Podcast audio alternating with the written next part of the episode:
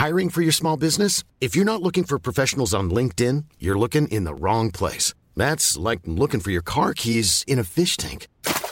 LinkedIn helps you hire professionals you can't find anywhere else, even those who aren't actively searching for a new job but might be open to the perfect role. In a given month, over 70% of LinkedIn users don't even visit other leading job sites. So start looking in the right place. With LinkedIn, you can hire professionals like a professional. Post your free job on linkedin.com slash people today.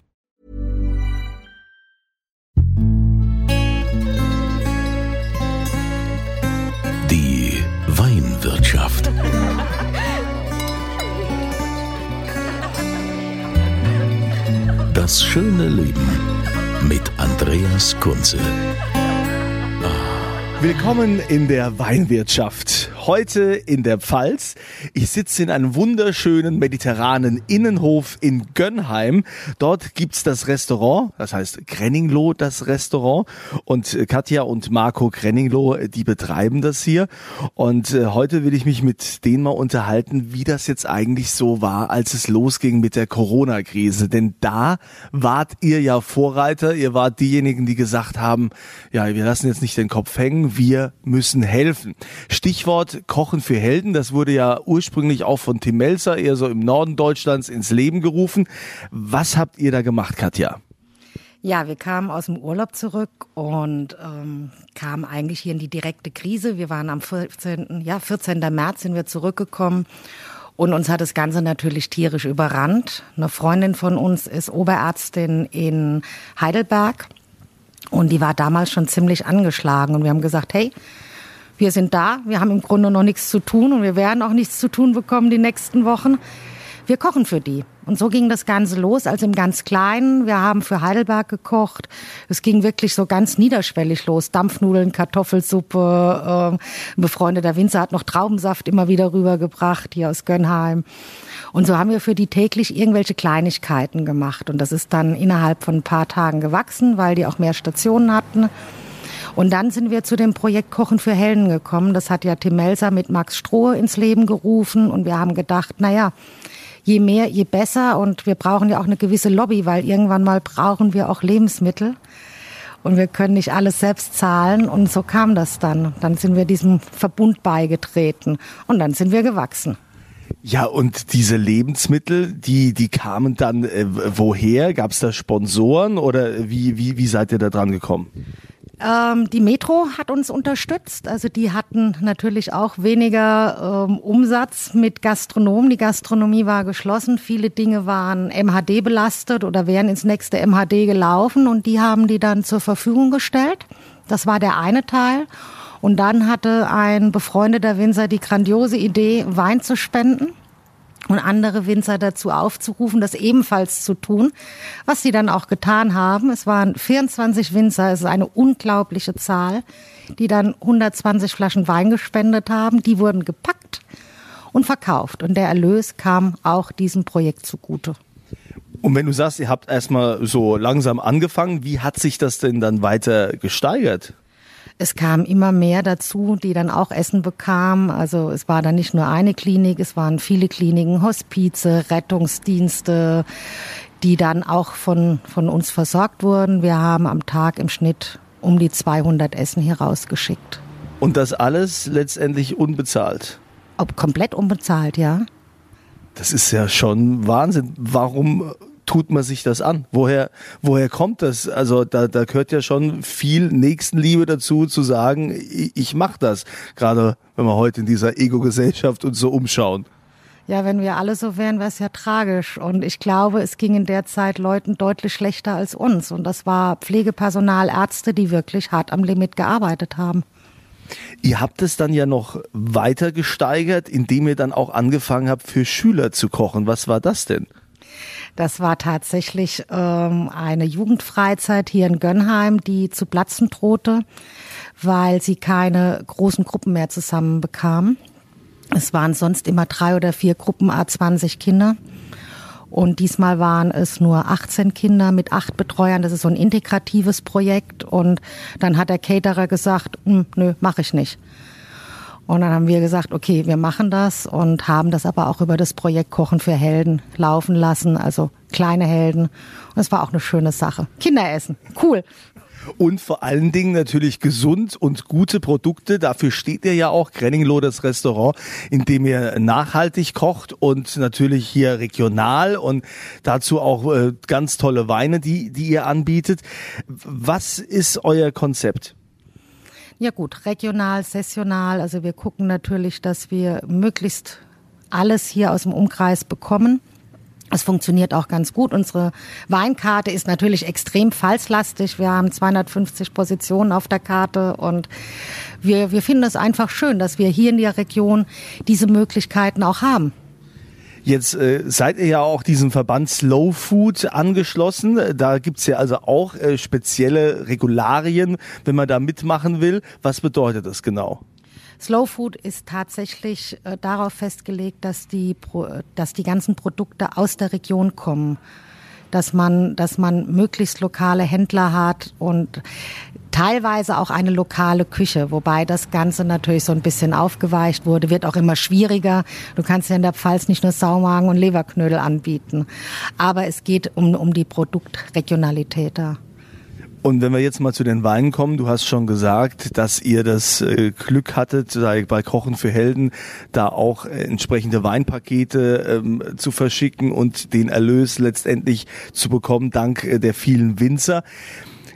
Die Weine, die ihr anbietet, ähm, schaut ihr da auch immer oder du mit deinem Mann, ähm, passen die jetzt äh, zum Essen oder unter welchen Kriterien kauft ihr jetzt Weine ein, die ihr euren Kunden, euren Gästen anbietet? Naja gut, jetzt sage ich mal ganz salopp, schmecken muss er. Ne? Ähm, und klar sollen die natürlich auch passen, aber ich kaufe einen Wein und danach mache ich mir Gedanken, zu welchem Gericht ich ihn nehmen kann. Ja, und wenn ich jetzt bei euch ins Restaurant komme, äh, kann ich da jeden Wein probieren oder gibt es da auch immer eine Empfehlung oder wie, wie machst du das? Ja, also alle kannst du natürlich nicht probieren. Ich kann ja nicht alle Positionen aufreißen, aber ich habe eine, eine extrem große offene Weinkarte und immer was Passendes zu den Gerichten. Immer.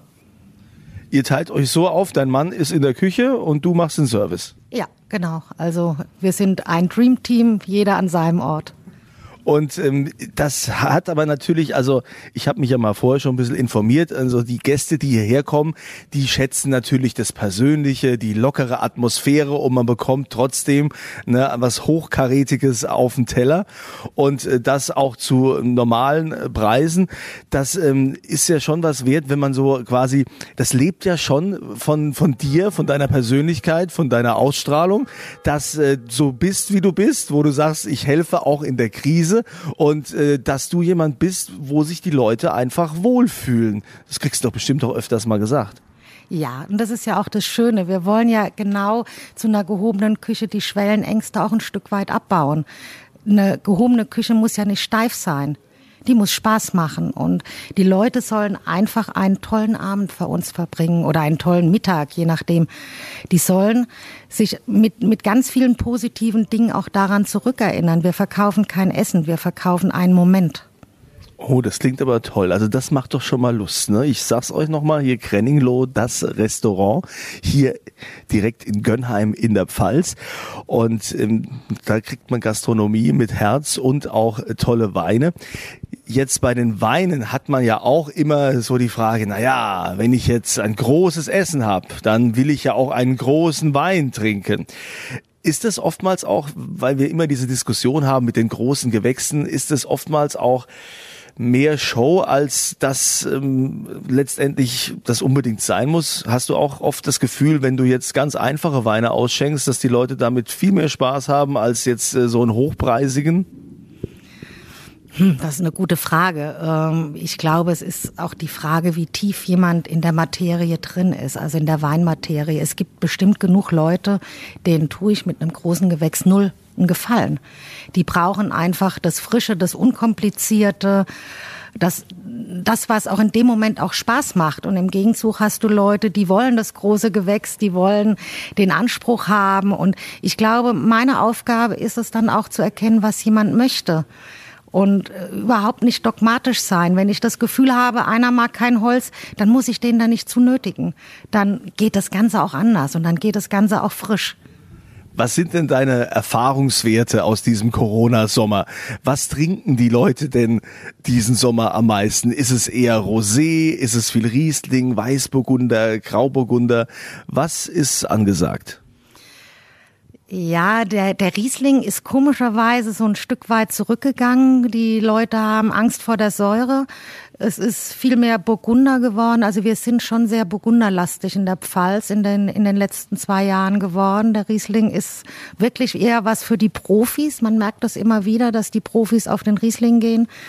Und die Leute haben mit Burgundern Spaß und das ist okay. Und im Moment ist es ganz klar auch Rosé. Ja, bei den Temperaturen. Was ist denn sonst noch so sein Fazit, seit jetzt Corona ähm, also ausgebrochen ist, letztendlich seit es uns beschäftigt, seit März? Wie wird das die Gastronomie verändern oder wie hat es schon deinen Alltag verändert? Gut, wenn ich jetzt mal generell auf die Gastronomie gehe, ich vermute, dass bis Ende des Jahres sehr viele Gastronome schließen werden. Also das wird nicht spurlos an dieser Struktur Gastronomie vorbeigehen, weil viele es gar nicht leisten können mit Sicherheitsvorkehrungen. Die Läden sind weiterhin zu. Ähm, die Leute sind ganz unterschiedlich drauf, wenn es um Essen gehen geht.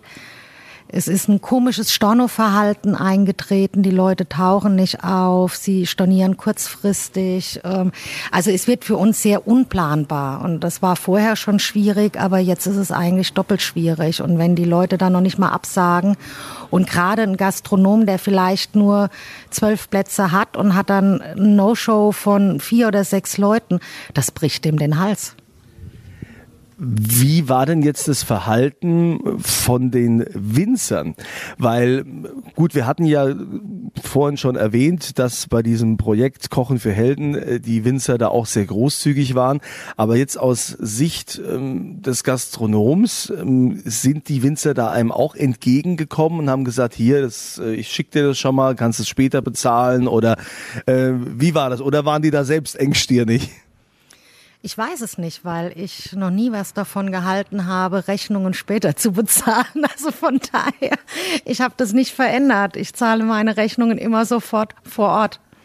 Ja, aber wie ist das jetzt für euch persönlich? Ihr habt geholfen und geholfen und geholfen und äh, ihr müsst ja trotzdem auch wirtschaftlich schauen, wie das, wie das für euch weitergeht.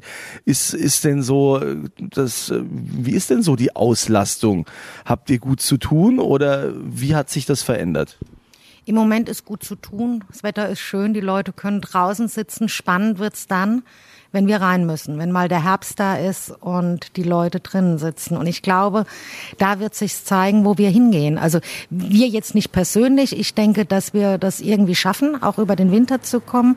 Aber ich glaube, dass da für viele Gastronome es dann ganz, ganz eng wird. Jetzt habt ihr ja auch immer die Möglichkeit bei mir im Podcast, äh, dass ihr was gewinnen könnt. Da geht ihr auf podcast.kunze.tv und es gibt immer eine Antwort, die man da in dieses Frageformular eintragen muss. Die Antwort wäre, wo befindet sich Grenningloh, das Restaurant? In welchem Ort in der Pfalz? Eigentlich ganz einfach, ich habe es jetzt schon oft genug gesagt.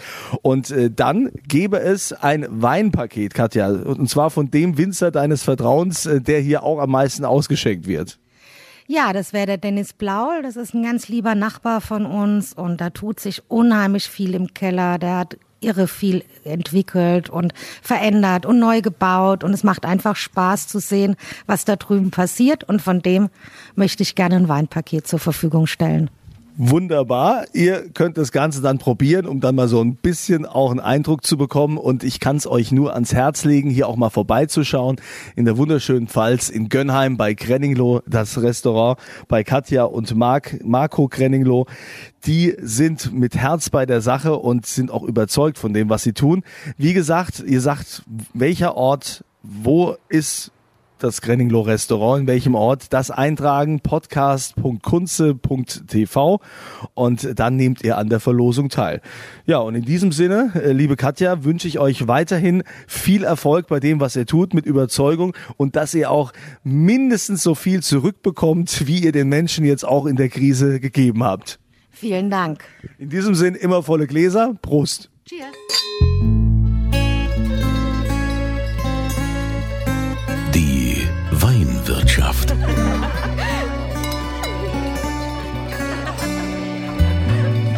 Das schöne Leben mit Andreas Kunze.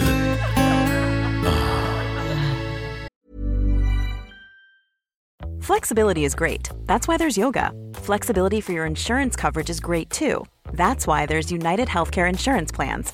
Underwritten by Golden Rule Insurance Company, United Healthcare Insurance Plans offer flexible, budget friendly coverage for medical, vision, dental, and more.